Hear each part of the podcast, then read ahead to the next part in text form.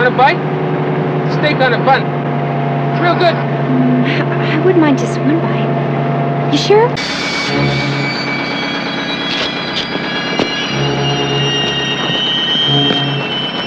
okay. It's the last time I'm gonna eat that greases. I'll tell you that. That's it. Come on. Get it all out. All right. Sure.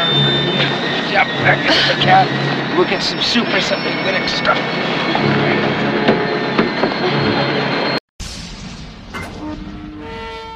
Welcome to Blood and Black Rum Podcast's Halloween 2022 special. This year we're craving some Cronenberg. We're bringing you Wes Craven and David Cronenberg movies all Halloween season from September to October 31st. Experience the visceral thrills with movies like A Nightmare on Elm Street, Rabid, Last House on the Left, and more. Hey guys, welcome back to the Blood of Black Rum podcast. I'm Ryan from Cultsploitation.com and I'm joined with my co-host Martin. How's it going? You're doing pretty well. It's spooky season around here at least. Beginning of September, we call it spooky season. And uh, you'll be happy to know too. I don't know if you listen. We generally we like don't really go back and listen to our own episodes, but if you haven't listened to the episode in the in the the first one that we did for the Halloween season, I did end up adding spooky music to the to the back of it background. So we got So little. one time when Ryan's not lazy and adds. Uh, That's true. I was very not lazy this last time. I added spooky music. I redid the whole intro. Like I, I did a new theme for the intro. I that was me too. You know, it's not super intricate or anything, but I did compose it. I'm gonna, you know, if anybody uses that, that's my copyright. Thanks. I'm gonna go on YouTube now and have a bot just take like see if anybody uses it in their videos like they do for us. you know, oh, that's copyrighted. Oh. That'd be great if you just saw it like being like used like. Somebody else. Yeah. Yeah. You know what? I don't blame him. It's got creepy organ. It's great. Maybe uh, we can start set up our own like free use uh, spooky music. Yeah. Kind of like every like uh, like how to video has like the fair use like mm-hmm. ukulele mm-hmm. music that has like the like xylophone taps like do do do do do do well, I do feel bad because I did steal the Halloween music, and somebody probably did end up composing that. Like they they didn't compose it, but they took a lot of free use samples, and they just kind of put them all into one. You know, like where they continued the wind and stuff like that throughout the whole thing. So I, we I, we I did steal that, but you know what? Free use, fair use. It's all fair game on the internet. Um. All right. So uh, what are we doing here for uh, round two of our uh, um, craving some Cronenberg month or season, I should say. Uh, well, because we started off with uh, Wes Craven classic uh, Nightmare on Elm Street. This time we're gonna because we're gonna rotate because we're not original. Uh, we're gonna be doing a David Cronenberg film, one that I haven't seen. Yeah, because as I said before we started this, I am admittedly uh, not someone who's really familiar with David Cronenberg's work. I know a lot of his films, but I haven't actually seen them. Um, so today we're doing Rabid. Yeah, 1977 film. Yeah, it's uh, one of uh, David Cronenberg's earlier works. Um, like like you, I'm not super well versed in Cronenberg. I have seen a number of his most um, popular films. You know, Scanners, Videodrome, um, uh, The Fly, of course. We did that on the show a little bit earlier, quite a bit earlier actually. Um, but I've never seen a lot of his earlier output. Last year was the first year I'd ever seen Shivers, which is one of his first, his like earliest uh, horror movies uh, from 1975, and uh, this time uh, we we did Rabid, and that was kind of like a personal pick of mine as well because I own the Blu-ray. Um, Scream Factory released it a couple years ago, and I never ended up watching it. So it was like, oh, maybe I should So- actually check this out. I'd like the, as I say, I'd like the 700 Blu-rays you own at this point. Probably like what you've seen, probably like two percent of them. You just, like, Probably that is very like- true. You're like, oh, thanks. This, uh, to be honest if with you- you, this one wasn't even opened. Plastic wrap not even taken off of it, so I had to. I actually opened it for this occasion, and the same is true of Dead Ringers. I actually never ended up that that released around the same time as Rabid, um, from Scream Factory. Never ended up watching that one either. So Dead Ringers, uh, we're not doing that for the Cronenberg month, but it's another one that I do intend to check out at some point here. Um, but yeah, Rabid is from 1977. It's um, I think you would consider it David Cronenberg's third official movie. Uh, he did quite a few like TV movies and documentaries in his early years, but um, I think it's his third. He had Crimes of the Future, and then Shivers, and then Rabid. And it kind of comes at an interesting time in Cronenberg's career. Um, Shivers is a movie that has a really similar idea to Rabid. Um, except Rabid seems to take things a little bit further for Cronenberg. Um, Shivers was about a parasite that gets into like an apartment complex and uh, causes these people to who that contract the parasite to like start acting weird, start acting sick, and then eventually they become like near almost like zombies, really. And the parasite itself is spread through sexual contact, so it's kind of about the sexual awakening in the 70s and how it spreads through this apartment complex and kind of how everybody in this apartment complex is like kind of fucking everybody else. So um, it's an interesting movie, but Rabid is really similar to that in that a lot of its um, premise is based upon like something spreading. In this case, it's a virus uh, and not you know a, a, a parasite, but it's about something spreading and it's about the the uh, use of sexual contact um, to initially spread that virus. And then ultimately from there, it kind of spreads out and it goes a lot wider than the apartment complex of Shivers. But the two are kind of interconnected. They're really related. And if you watch them like back to back, I think you would see an interesting um, juxtaposition between the two and how they kind of are both similar and expand upon Cronenberg's, uh, you know, MO as he started to become a little bit more versed in his body horror aspect. So, really interesting to kind of take those two in the context of when they released.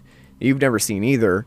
Um, so, for Rabid, like, what did you think coming into it? Were you expecting Cronenberg's body horror as much as you got as an early film in his um, oeuvre? Or were you. I always like how I say that too. We're throwing in French here for the um, for the, the French Canadians uh, of this movie. So Well, that and you like anytime you can shove in oeuvre, you put it in there. Yeah. But I think it's, it's also English too, so you know. yeah, I mean we we've adopted it from the French. So I like to I like to do it with the French accent though. Thanks, Normans. But no, um, I didn't really have any expectations. Um, wasn't really familiar with like what the concept of the film was, or you know what was supposed to be taking place. I kind of went in totally blind. Um, I, I have heard of Shivers and kind of had a basic idea kind of what that was about. Didn't really think about it though. Like I said, didn't really look too much into it kind of wanted to just kind of go in blind and see what this film is all about. Yeah, which is always a good way to do it too. I mean, I kind of went in blind as well. Like the the title kind of gives it away as to what you might expect. Um, but I think that the film is a lot weirder than you even uh, get from the, the title itself or like the, the poster artwork, uh, which we'll talk about, like the differences and, and what what you expect versus what you see in what Cronenberg gives us. So this is very Rabid is a very strange movie. It doesn't necessarily have a lot of um I don't know, like it, it almost seems like it might be somewhat something of a surrealistic dream almost in, in some capacity. Um, but we'll talk about the you know the ideas at play here. Um, w- before we get into all that though, and you know we, we talk about how we're craving some Cronenberg. Um, what are your favorite Cronenberg movies that you have seen before we like even get into like all, everything about Cronenberg? Um, I have only seen The Fly and Naked Lunch Oh, okay. So not even scanners. or Videodrome. Nope. Oh, okay. I've seen clips from both. I've seen clips from both. Sure. Like I know like kind of the premises behind Scanner and Videodrome. Uh, same thing like with like Shivers and the Dead Zone. Uh, other than that, not that familiar. Gotcha. Well, I would say that like some of my favorites um, are his body horror element ones. The the the Fly is a big one for us, of course. Um, Videodrome is one of my favorites. I actually like when I was in college and I first saw Videodrome. I like started writing as though I was like writing out something like Videodrome. um, which my professor didn't really understand. I was like, "Yeah, I was trying to. I was I was I was channeling Videodrome here," and she's like, "Oh, okay. Well, I don't get it." Basically, um, so she wasn't super thrilled with with the idea of that. But uh, yeah, no, I, I really like that element. I really like how sometimes Cronenberg can bring like very um, surrealistic ideas to it, um, which I think you know Rabid and Videodrome kind of do. And Spades Scanners is, is more like uh, grounded. So I think that he has some really uh, interesting ideas. Um, he really gets always kind of gets labeled as the body horror guy, right? Like the guy who does all the things that, like you know mutilation to the body, various you know elements of things that that kind of get into your body, creep out of your body, stuff like that. But It's even it's even called Cronenberg. right, but I th- I you, think you have, so you have that nice Rick and Morty gag of like, oh, it's Cronenberg world. We're all Cronenberg creatures, Morty. I mean, uh, but I think he's I think he's more than that though, because he does bring like not all of his movies do that. The Dead Zone you brought up is a really good one. It's one that we kind of, I, I, for me, I don't really think of as a Cronenberg movie. I forget sometimes that he directed it, but that one is a lot more situated in the like plot-driven, character-driven elements to it. Um, but it's a really good one too in the way that it deals with um, lasting trauma and Do you think, uh, say, do you think Stephen King, by being pissed off with all his works being bastardized in films and his viewpoint, was sitting on set to make sure he didn't fuck it up? Uh, maybe. yeah, maybe. I know, Dave- like, because this would have been. probably like, maybe we should have like a giant worm thing come out, and he's like, we're not doing no, no, that's gonna be a big no from me. you know. And I, I, yeah. I mean, I th- like it would have been so. Like, let's see. Um, when did that release? 83. 83. So that would have been, you know, just a few years after The Shining. Um, so yeah, maybe. Chris, May- I think Christine probably came out around, what, 82, 84? Mm, yeah, maybe somewhere around there. Sure. Yeah. 83, so that came out the same year too. Wow. Yeah. It, it- yeah, you're right. Maybe maybe King was around there because you know he was he was bent by, uh, you know Kubrick's portrayal of The Shining and said, you know what, I'm sitting in on all these now. All right, so let's uh, let's take a second away from Rabid to talk about the beer that we have on the show today.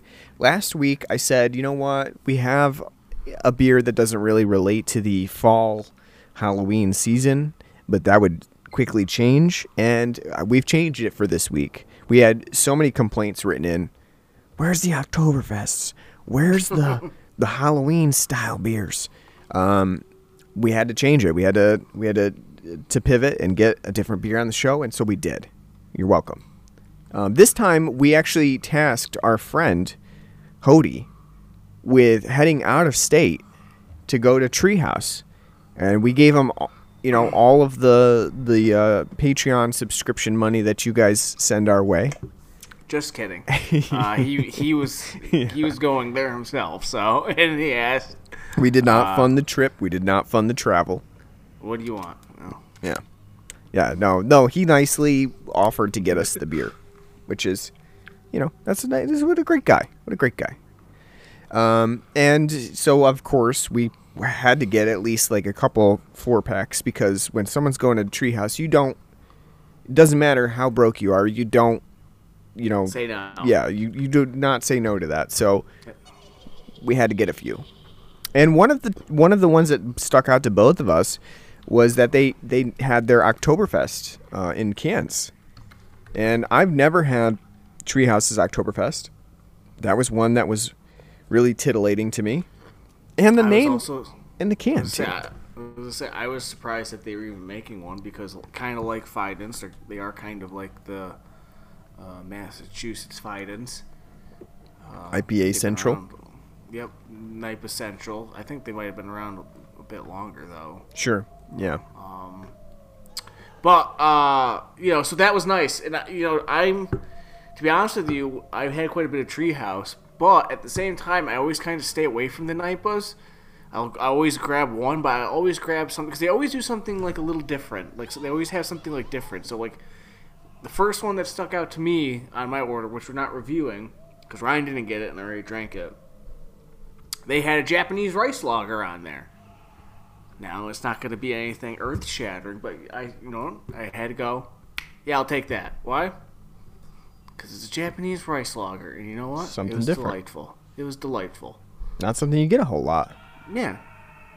Unless you're gonna buy, you know, uh, skunk bottles of Sapporo around here, because no one's fucking buying them. But uh, Right.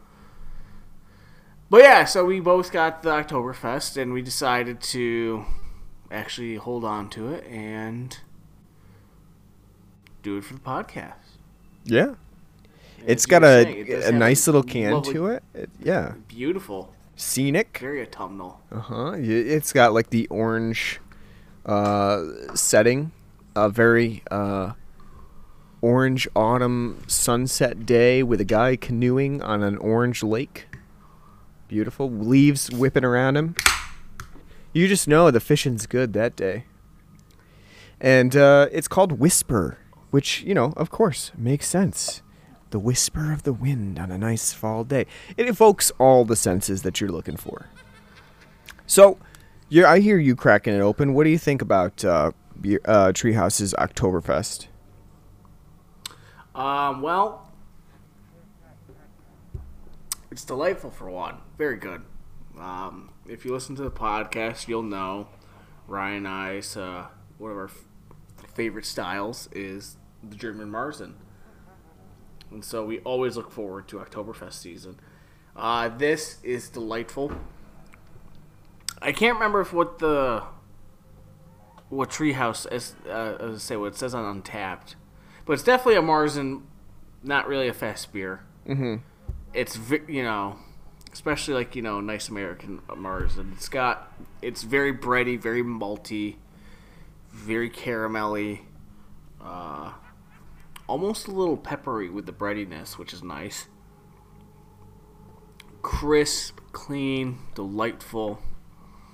Just the subtlest whisper of you know the hops to it. You know, you do get a slight hoppy, you know, hop finish at the end that you would expect from an Oktoberfest. This is delightfully warming. Something that, like on a day like today, where the temperature has dropped quite a bit, is just what I would want on a nice fall night. I love this. This is a very good Oktoberfest. Yeah, I think it's a, a pretty good Oktoberfest as well. I've I definitely I've had better, but at the same time, I do think it's a really you know solid offering from Treehouse. Um, it does have a nice bready malt to it. It uh, is on the Marzen style side. However, I do think that is a little bit lighter than some of more our um, th- heavier, thicker Marzen styles that we do in the American Oktoberfest tradition, um, which you know for the most part, American Oktoberfests are considered Marzens rather than fest beers. Fest beers are a lot uh, lighter, a lot um, l- less uh, heavily bodied and malty to them um, to encourage drinking really to encourage you know lots of uh, partaking and and with marzens you get to a point with all the heavy malts and breadiness that you you really just can't you can't drink too many of them uh, i can still drink a lot of them don't get me No, wrong I, yeah, no, I, can, But- I, say, I can definitely see why, like over in Germany for during Oktoberfest, they kind of like invented the fest beer style, like in the '80s or whatever. Yeah. and kind of have grown away from the Marzen style. But I'm glad that when you have an Oktoberfest in America, for the most part, probably nine times out of ten, the beer that someone's going to be making is going to be a Marzen over a fest beer because I think there's just a lot more going on with a Marzen. It's a lot more flavorful. It's a lot, you know, more fitting of the season. Like it definitely tastes, you know, like fall compared to a fest beer where it tastes like, oh, that's a good Hofbrauer Paulaner, but it doesn't really distinguish itself. That makes you think like, oh, that's a fall beer, right You know, like Right. we're rolling into the fall. So Yeah, I think this has a good. Um, it's kind of like a good combination of the fest beer and the Mars in it. Like it de- definitely has the heavier malt backbone, but it's probably a little bit lighter than some of the other Marzens, uh, American Marzens that I've had. Um, and I think that that works out well. You know, it's it's very clearly a drinkable beer. Um, I, I think that they do a good job with managing the malt backbone and, and you know getting just a little bit of hoppiness, like you said, just a little bit of like a spicy pepperiness to it. Um, I think that that gives it a nice uh, body with a uniqueness to it that sometimes you don't get with Oktoberfest. You know, um, you you like it's funny because you want Oktoberfest, but then you also want each bre- brewer to kind of have its own just like really slight distinctive style to it. And that's hard to do with an Oktoberfest that has such a like traditional type of brewing. Um, but I think Treehouse manages that. So bravo to them and I think it's a you know it's a really good Oktoberfest style from them, which is surprising considering their you know that's this is not something that they um their wheelhouse is in. Ooh, you know what? I'm on their website right now. They have out a Dunkel Rauch beer right now. You know, I fancy would- myself a rauch beer fan, and then I get them, and I'm like, hmm, you know, it's not bad, but it's not. It's not a style that I like am gravitating to. You know, On a day like today, it would sound delightful. Nice smoky beer, but I think No, it depends right. on how you feel at that day. no, it's totally, totally a beer that like you can't just sit down and be like, if like if Genesee were to be like, hey guys, for the winter season, our seasonal's a rauch beer, you'd probably be like, thanks, but no thanks. I'll have one and probably sit on it for Right. until the end of time. Yeah, it it is a is a very distinctive style that you have to be in a particular mood for uh, to really enjoy. And I definitely cannot see myself sitting down and enjoying a couple of them at a time. It is they're they're just, you know, they're ones that you drink and and and savor at the time, and then you know you move on to something lighter or something that's not as Well, Uh, when you're eating your fresh venison jerky that from the deer that you just killed and skinned and have been drying out for the past couple of weeks, you don't want to just sit down and Um, yeah, yeah, yeah, really. All right. So let's get into Rabid. And the first thing that I want to start out with talking about with Rabid is this is why we haven't adopted the Canadian healthcare system.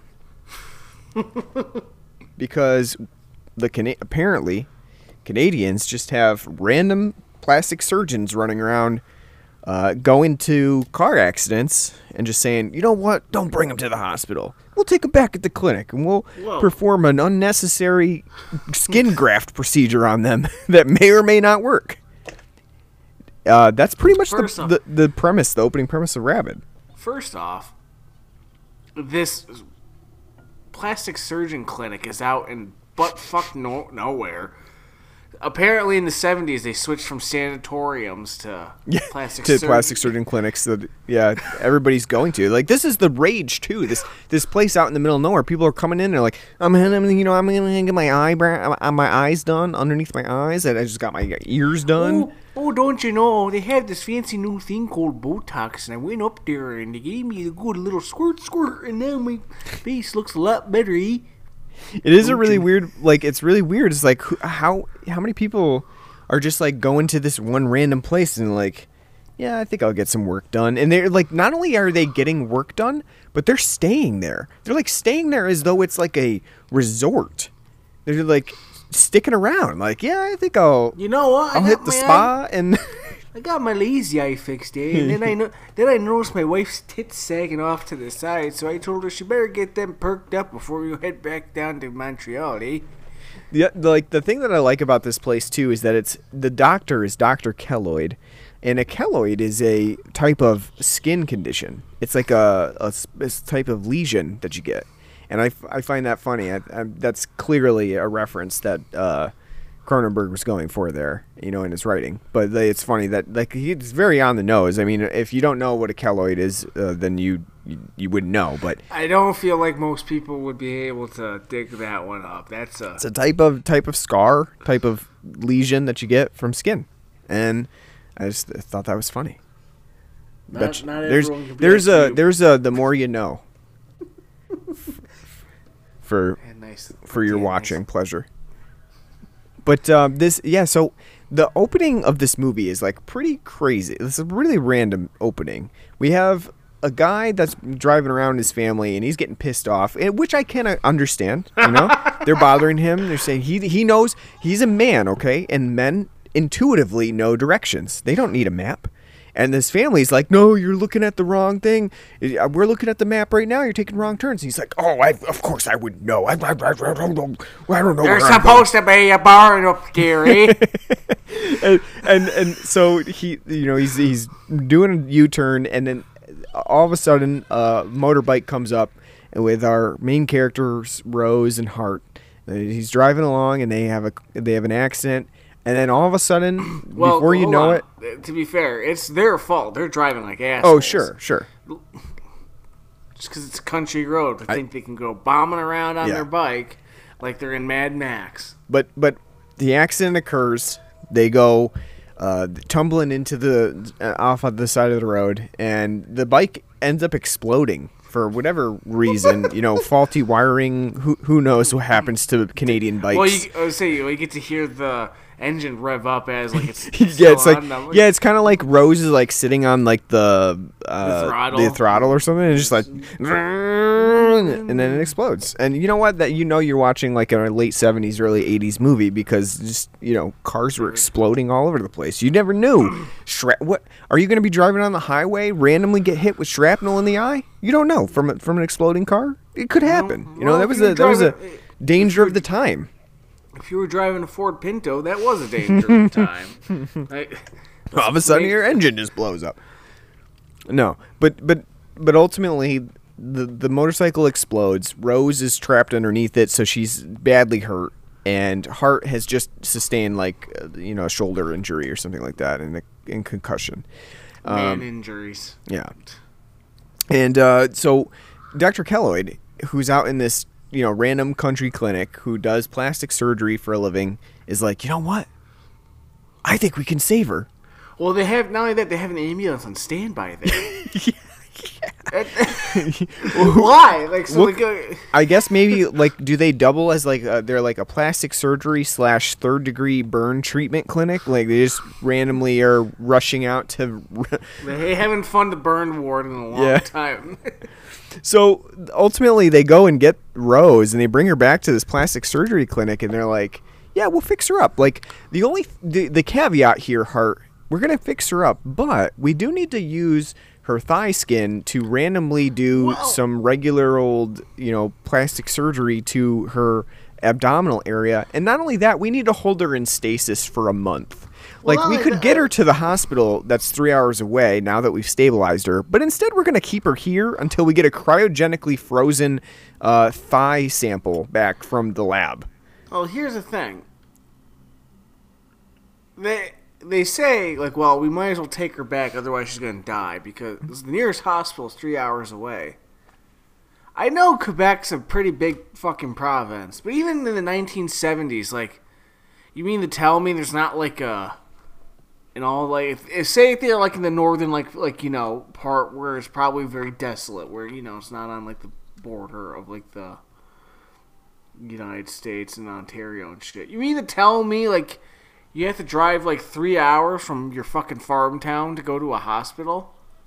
Might as well die. Mm. Even by like 1977, I think like you know it's kind of like we live in a small town area, right? We have like five hospitals in a 40 mile radius. Well, aren't we in Montreal though? We're not in Quebec, are we? We're in Well, Montreal, or like on the outskirts of Montreal. No, no, no, no, no. Because if they were in Montreal, it wouldn't be three hours to fucking get to the nearest hospital. So they're up in like northern farmland up there. Yeah, I guess so. Yeah, the hospital is in Montreal. The wherever they are is on the outskirts of that.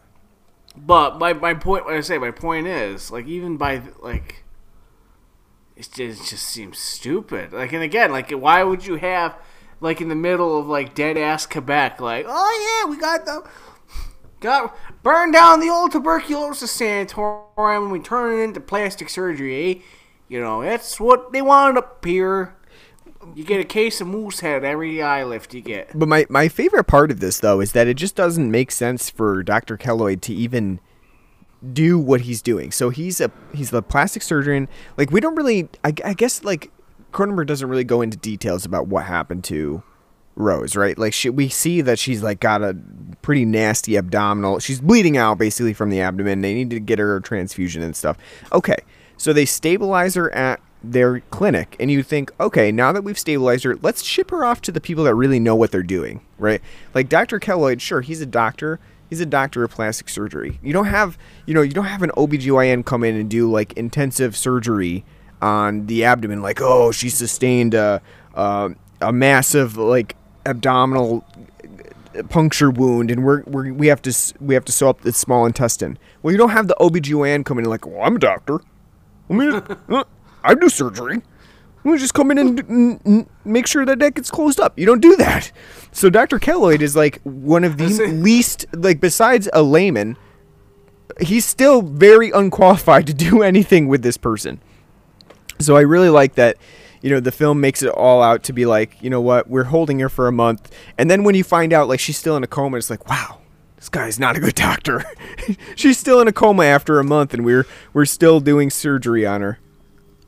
Running a Ponzi scheme. Like, oh, Yeah. our, our Canadian health insurance, uh, plastic surgery is not covered, eh? So uh, that skin graft off the thigh is going to cost, you know, a bunch of loonies. I do. I, I like too how they they make it out to be like you know this is an experimental thing that they're doing too. They're like, well, she's gonna die anyway. Why don't we just do the experiment on her instead? And we'll just, you know, she might. She, will she get you know massive uh, uh, cancer tumors here? Maybe, but that's a risk that she's going to take now that she can't make the decision and she's unconscious. Um, we're just gonna do it for her. Should have been right into that asshole heart. I mean, one of the themes here is that like she is not able to say whether she would want this procedure done or not. This is a scientific scientific procedure that uh, obviously later on has consequences. You know, you know, science fictiony consequences, of course. Um, that she was not able to even say, "Yep, I would like you to do that to to me." So it, it is interesting. The like the medical um, consequences of what Dr. Keloid partakes in. It's kind of like the uh, the H.P. Lovecraft brand of like let's push science to the limit, you know, where where men have not been able to go before. Let's graft thigh skin onto people's abdomens. As long as you're not a Jew. Yeah, I hate I hate Jews. I hate living in the city because it's a melting pot, and I like to name my cat after black people. That I hate. Yeah. H.P. Lovecraft. Did-it-did. the horror writers writer. Um, all right, so so yeah, so we've we've done a pretty good job of explaining the the opening of the film, but that doesn't really sum up the overall plot of Rabid. And I think that that's one of the weird things about this movie, is that Cronenberg transitions away from uh, like some of the things that he's exploring to go in incredibly different directions. So we have Rose, who uh, we also should mention is played by Marilyn Chambers, who was a pretty um, well-known porn star at the time. Should point that out. oh, was she now? Mm-hmm.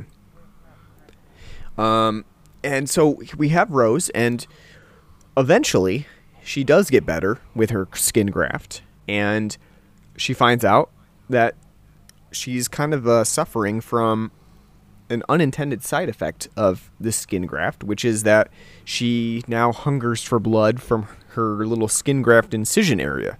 And it has a little vaginal opening that pokes out a phallic appendage. And she has to basically, what you said, bear hug men and, and other people to suck their blood from them for, to, and have this appendage come out of her, you know, obvious vaginal hole. And- Which I mean is.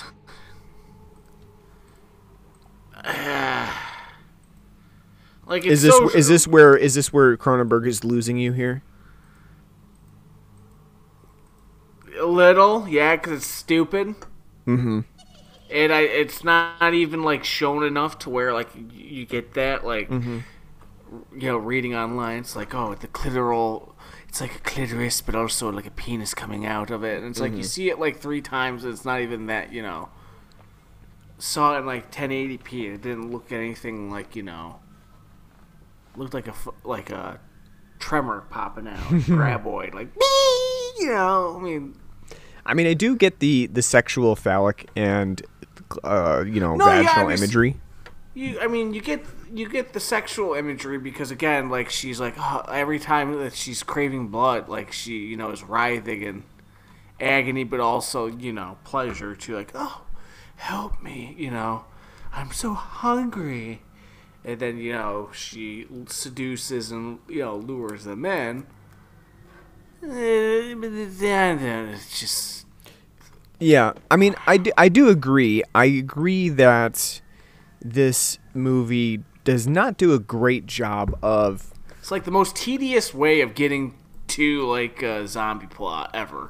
Yeah, I mean, I, I definitely understand your um, reticence to like accept like the the whole idea of like this person who is you know basically patient zero who is infecting other people with this virus, uh, with with something that does seem very um, unrelated to the virus itself. Like the two don't really seem to go together, and I think that's where Rabid kind of you know has some of its criticisms lobbied at it.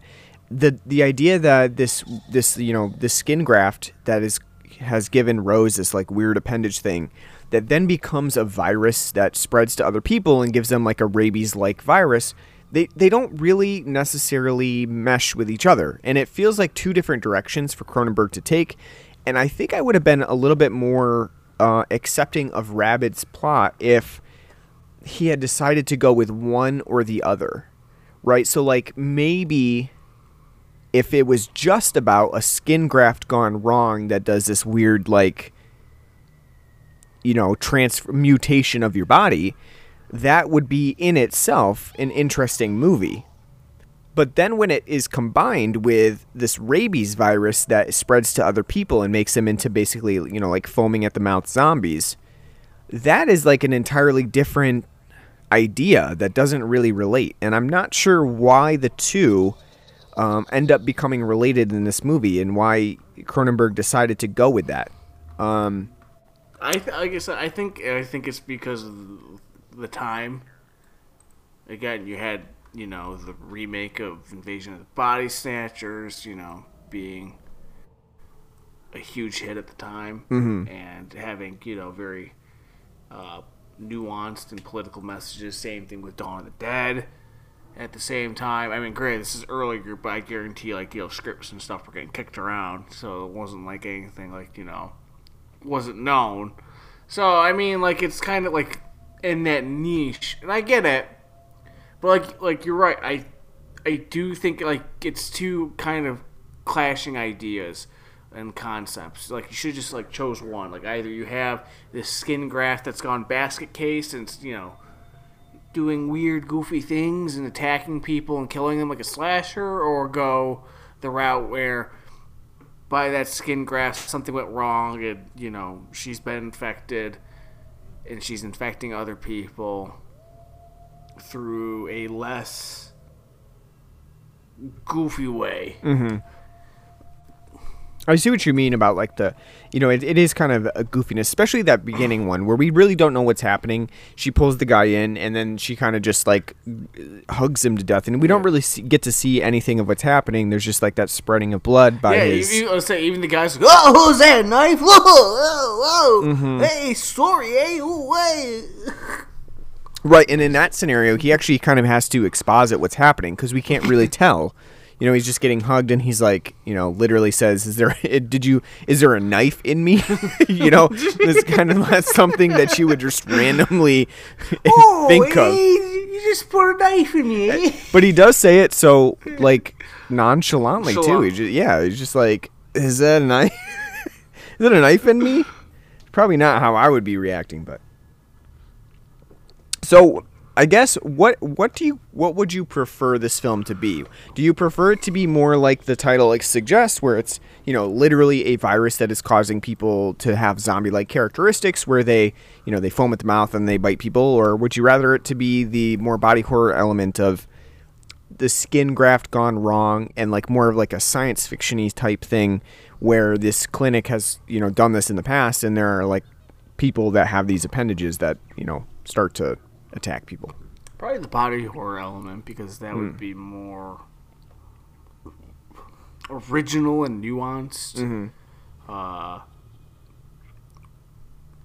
again, a zom- you know, zombie film's a zombie film, and you know, hard to make. You know, it's it's it's been done to death. So especially now, so you know, looking at it with fresh eyes, I think you know I would have appreciated to see because Cronenberg is known for his you know body horror to actually see body horror because for the most part the only real body horror that I actually saw in this film is the part where they're just like cutting actually doing the skin grafts you know that was you know uh little uh nauseating. But other than that it was it's because like I said for the most part that whole vagina penis snapping monster out of her armpit you only see like three times.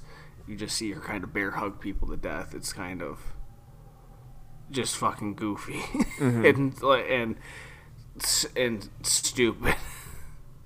Yeah, I mean, I actually like for me, I, I well, I guess I should say, I agree with you, and I think be, I agree with you too because the film spends a more time on the rabbit element itself. So it, it, it we almost got that film except the part where it starts out with like the skin graft thing.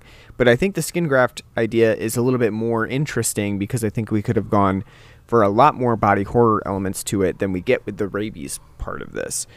I think too what I'm um what I fail to see is like exactly what Cronenberg means to suggest about the the rabies epidemic. Uh, you know, I've read some critics who have um, stay away from the clap yeah. Well, I've read some cr- critics that have said, well, Cronenberg was um, critiquing the the um, government's ability to respond to an epidemic like this. However, I don't really see that in Rabid. Uh, I see the government responding in a pretty organized way, especially now considering how our government responded to COVID.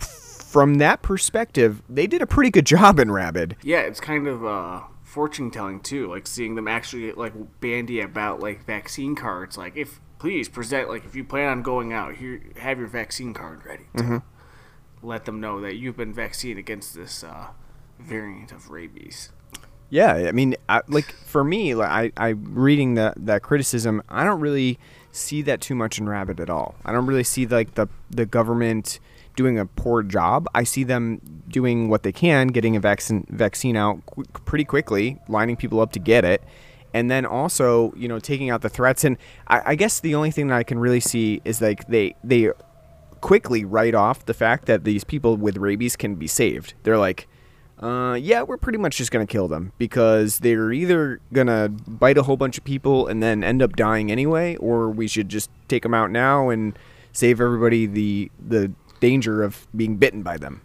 Honestly, I don't even think the film's like that smart to have that deep of critique on anything like that. The only like nuanced critique you could gather from it is a critique on like second wave feminism, sexuality, you know, between men and women, mm-hmm. and it's incredibly bare bones because of this ridiculous uh, construction. Yeah, I mean, of you- how the plot's set up. you definitely get that to a certain extent like with, with the the critique of feminism like you you you get the idea that Cronenberg did mean in some way for like the sexual enlightenment of the woman here and to be uh contextually similar to how men are predatory um, because we do see at one point Marilyn Chambers actually goes into a porno um, and watches Gotta it. love it too. Eve, and the V is a woman's, you know, spread eagle for the V. Yeah, I mean, she goes into this this theater and watches a porno, and a guy comes up to her and like, gra- you know, Just just starts fondling her hair. well, she was looking at her seductively. so Absolutely, that's why he right? start- that's why he started going in for you know boob feel. He was wearing a beautiful turtleneck too.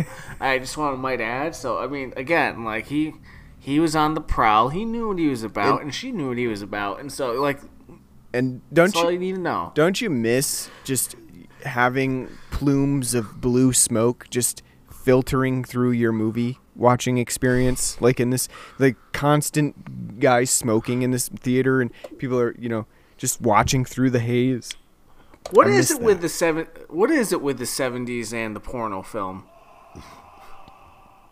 well Like a lot, like big films, like during like the mid seventies to the late seventies.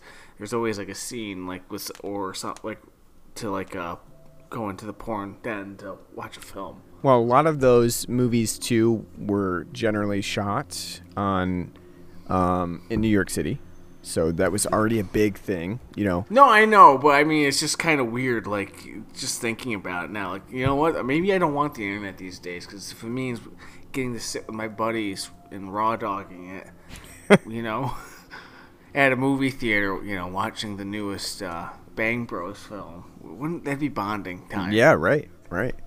Yeah, I don't. I mean, so like the, I guess that they're get really getting at like the promiscuity of the men and the predatory nature of men here, and how that's kind of you know, tur- turned on its side, and instead of the man man doing that, we have Rose who's kind of going out and being the predatory person who's doing the, um, unwanted, um, you know, the, the making the unwanted advances and then eventually um, penetration as well you know because that's ultimately what this uh, appendage that she has does is you know it's penetration. Um, however like i said like it does seem like the two are not necessarily related to each other. The penetration and the feminist perspective and then the rabies element to it. Um, perhaps that's just STD transmission, um, which you know kind of was delved into in Shivers, but you know I don't know that this film has a strong enough theme there to really make those connections. I think that's where Rabid kind of misses the mark. it's paper thin. Whatever you want to like glean from it, it's paper thin. Other than like, oh STDs, that's a thing. Take your penicillin. And you know, of course, this was before AIDS as well, so it's not, we can't even relate it to the AIDS epidemic because this was clearly before that. Um, what do you think about the uh, the the constant inclusion of Hart, who is really just kind of like the everyman on the outskirts of this movie, who is just you know constantly trying to get back to Rose, and then at the end of the movie, he finds out that she's actually like the vector, the person that's been spreading it. He's like, "You've been doing it." She's a whore. Yeah. Uh, pointless. He's really not even in the film at all.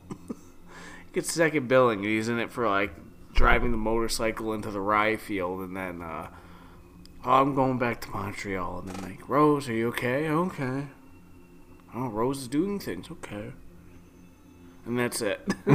you know, it's eh, you know he's kind of pretty pointless to be honest with you. Yeah.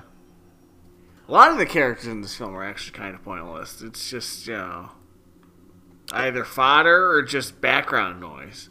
Yeah, what about Murray? Murray is like the guy who drives uh, everybody around at the Keloid Clinic. And How impressed were you when, like, the guys were driving, like, the truck around with their foam cups of coffee and setting it I loved it. I loved it. I was like, you know what? I need to start driving around with a foam cup of coffee on my dashboard. That's awesome. Like, Like- screw screw travel mugs. Just get yourself a styrofoam cup. Put it on dashboard.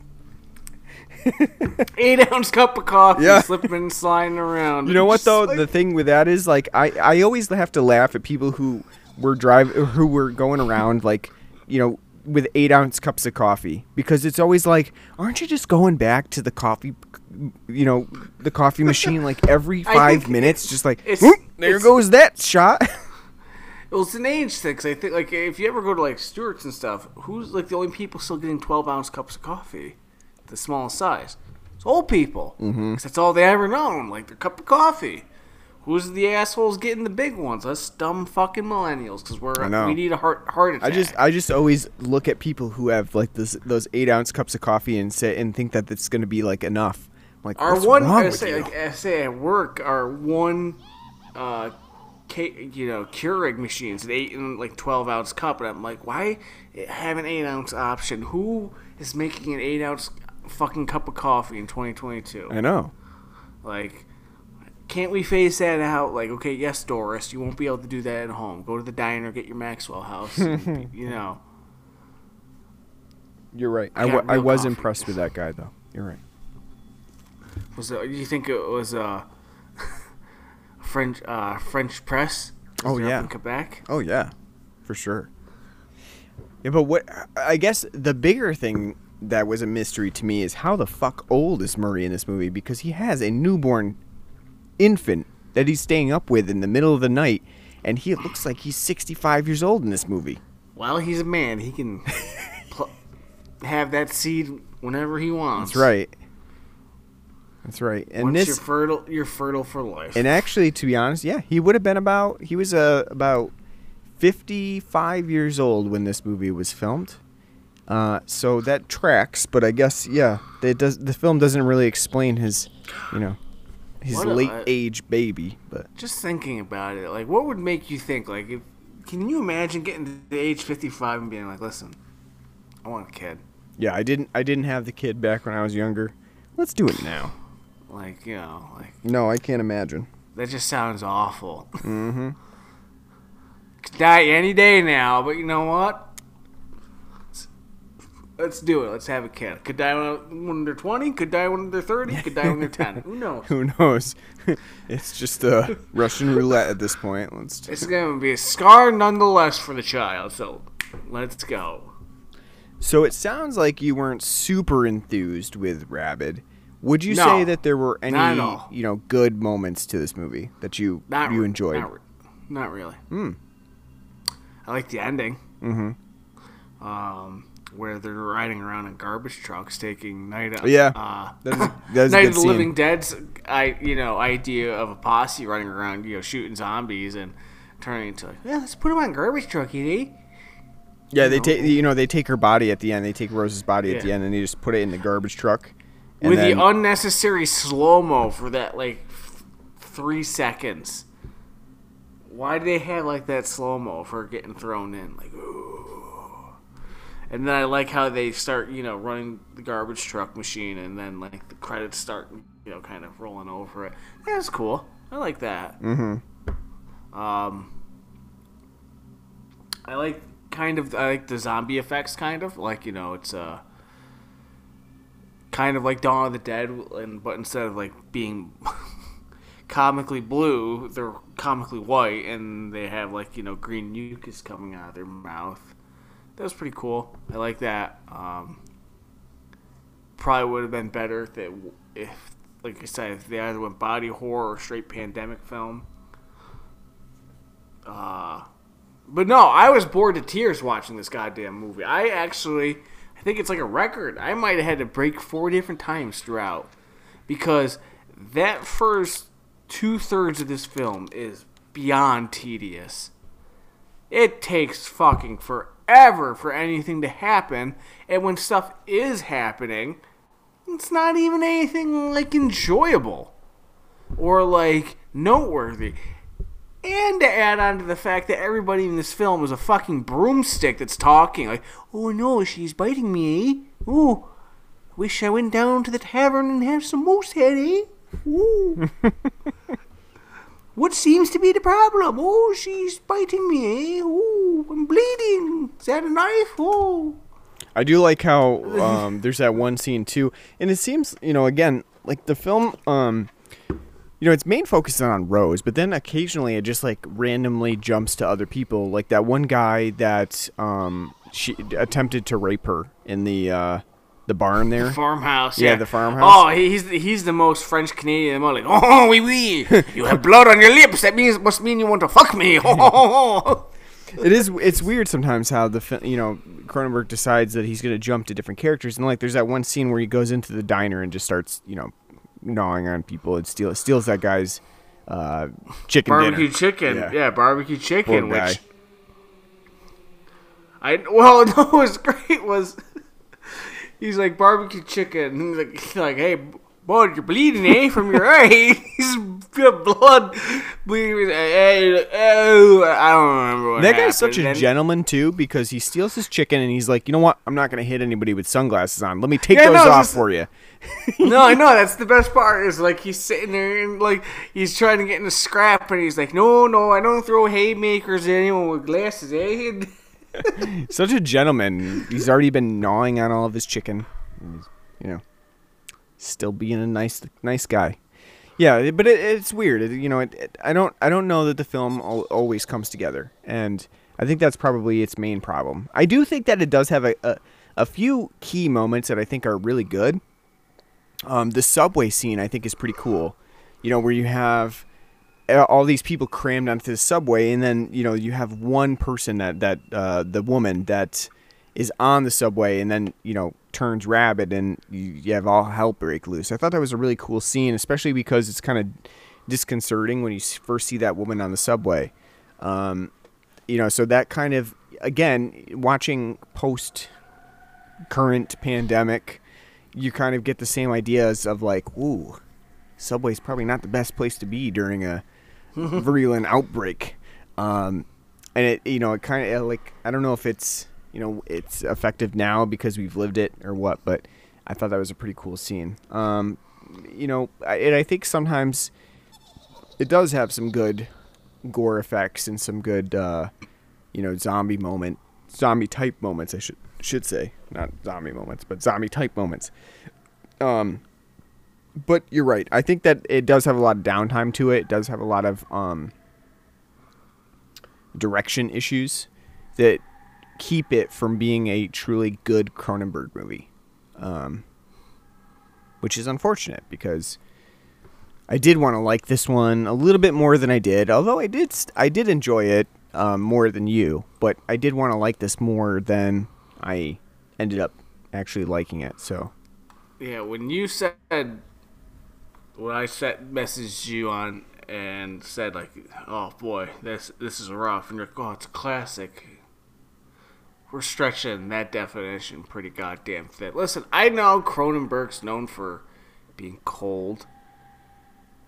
This film is cold, not just in like the action or anything, but like just like everything like how people act and stuff is so like just sterile, bland, and not like just.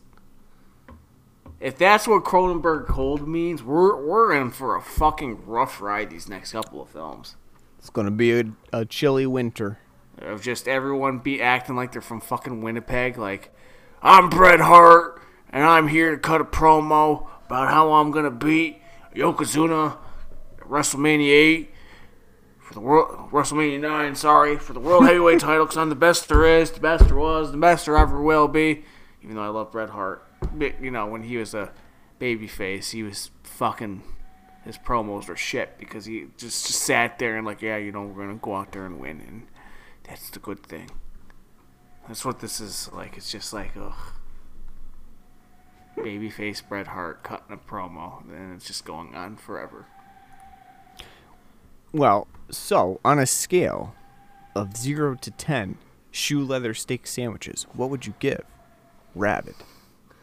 Six out of ten. That's being generous. Um, especially because, like I said, uh, I had to cut away from this film like four different times to like sit and take a break because it was just like, is are we done yet? No, no. We got ten, did ten minutes and did nothing. Um, I think for a zombie film, this is like bottom of the barrel. It doesn't do anything new or intriguing with the genre. Um, I think it's greatly outpaced by th- its peers at the time. Seriously, watch Dawn of the Dead or Invasion of the Body Snatchers. Much more enjoyable, much more fun, uh, much more better kind of points and nuance and you know politics behind it. Uh, everyone in this film, acting wise, is stilted and boring as shit. No one's memorable. Uh, none of the effects are really memorable. None of the action's really memorable. This isn't very violent or anything. The hugging is weird. um, but like it has some, as you said, like it does have some like ideas here, and it would have been interesting to see it be more focused. I'm sure if the film had more focus on like picking which direction it wanted to go with its themes, it would be much more enjoyable, even though it still would be a stilted mess with the acting and such. One thing I did like, which we didn't even talk about, was the score. Um, it did have like a classic horror like uh, tone to it, but when it had the synth score, very good. Uh, especially at the end where uh, we get to see, you know, Rose getting thrown into the garbage truck after she's been dead. That synth line, very good, very reminiscent of what Ennio Morricone would eventually do with the thing because the way the kind of the synth is playing, it's supposed to be like a heartbeat. That was really cool. I like that a lot. But I'd give it a 6 out of 10. I would say this is something to watch if you want to see Cronenberg's output, just because it's, well, you know, well known. But I would say this really is a drag and a dreary little film that if it wasn't Cronenberg, I'd probably give it a five and a half. But I'm only giving it six because I've been told it's a classic, and so I gotta kind of pay a some homage to it. So I guess a six. Yeah, I would give this a seven. I did enjoy it. Um, I don't think that it's Cronenberg's best work, and I think that um, you know it, it is a little bit muddled, and it's definitely uh, playing off of what Cronenberg did with Shivers. I think Shivers um, was a little bit more effective, um, partially because it was pretty much relegated to just an apartment building, and it had a little like leeway with what it could do. Um, with Rabid, I think he expands a little bit too far, and with that, it it does muddle some of the themes. Um, and I don't think that they really come together particularly well in terms of why the skin graft procedure that goes wrong translates into the rabies virus that kind of creates an epidemic. I don't really know that those go too well together, and I don't really see the connection. Um, I do think that it's, you know, still it has its moments. Um, I think that Marilyn Chambers does a pretty good job. Um, I really like um, uh, Joe Silver as Murray, just because I think he has like good character to him, um, and I think that sometimes the film does have some good body horror elements to it. But I do think that it it really gets a little bit muddled in its own themes, and I don't know that Cronenberg's whatever whatever his intention was, I don't think that it comes out. And I definitely don't agree with the fact that it's about the government mishandling of particular um, you know epidemics or anything like that because I don't I don't really see that. I don't really see that uh, mishandling or or if if it was then we've just done a much more piss poor job recently handling pandemics and epidemics than even Rabid uh, had surmised. So maybe that's maybe that's why I don't see the uh, the actual you know critique of of government handling. But um, I would give it a seven. I think it's an, an okay movie. I think it's one that you should check out uh, just to see you know where kind of like where Cronenberg started and and uh, how he expanded on his body horror elements later on in his career. But it's probably not one of his better works, for me at least. All right, so you know what that means. We did a Cronenberg movie this time, so what's on the docket for next time? A Wes Craven movie. Um, and I have to think back on what I put down for our next Wes Craven movie. I don't really remember exactly what it was. I think it might have been. Um, hmm. Trying to think now. What I put down. I think it was it was probably one of his like 80s movies. I think, but I can't remember. Do you? Oh, I don't remember. Yeah, I don't remember. I'm bad at that. I I should really like look it up and and uh, remember what I put down. Let me let me see if I can find it here, and th- then I'll know for sure. So the next one that we're doing, Last house on the left. Oh, la- yep. The post. yep, last house on the left. I do have that one, by the way, and I'm excited to check this out because I actually have not seen it. Of course, I know about it. Um, You have not seen Last House on the Left. I have not. Wow. Nope. Have you seen the remake? Um, no. Oh. Mm-mm. Totally off your radar, eh? Yeah, haven't seen either of them. I do have it though. Um, I'm excited to check it out. Uh, I know, you know, obviously, of course, this is one of those rape revenge movies that um, was pretty prolific in the 70s, especially, you know, this one and uh, Day of the Woman or um, I Spit on Her Grave, uh, both pretty infamous of the time frame. Um, I'm pretty sure that Last House on the Left was uh, pretty well panned at the time, and then became more of a critical, uh, you know, think piece later on, as as people kind of uh, thought more about like you know they got over the the whole element of rape in the movie and kind of thought more about it. Um, th- this will be a fun one to talk about though, because there is always that element of um, if the the rape is not meant to be uh, somewhat entertaining, then why does it why does it go on for so long? Um, and we'll talk about all of those ideas on our next episode. And you'll definitely want to stick around for that. So one way to do that is to subscribe to us on pretty much any podcasting app that you can think of. We're on Apple Podcasts, Google Podcasts, Stitcher, our home base at anchor.fm, Good Pods. Wherever you listen to podcasts, subscribe to us, leave us a nice review. That always helps us out. We're on Facebook and Twitter. Just search for us on there, Blood and Black Rum Podcast. We have a Patreon page at patreon.com slash Blood and Black Rum Podcast where you can donate to us, put that back towards beer, so thanks in advance. And, of course, you can write to us at our email address at blood and black rum podcast at gmail.com. Let us know what you like, what you don't like, and we'll take that into consideration.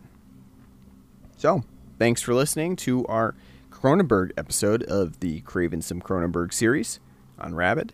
We hope you enjoyed, and we hope you'll come back for uh, the rest of the Halloween season, and particularly next episode where we cover Wes Craven's Last House on the Left. So until then, Take care.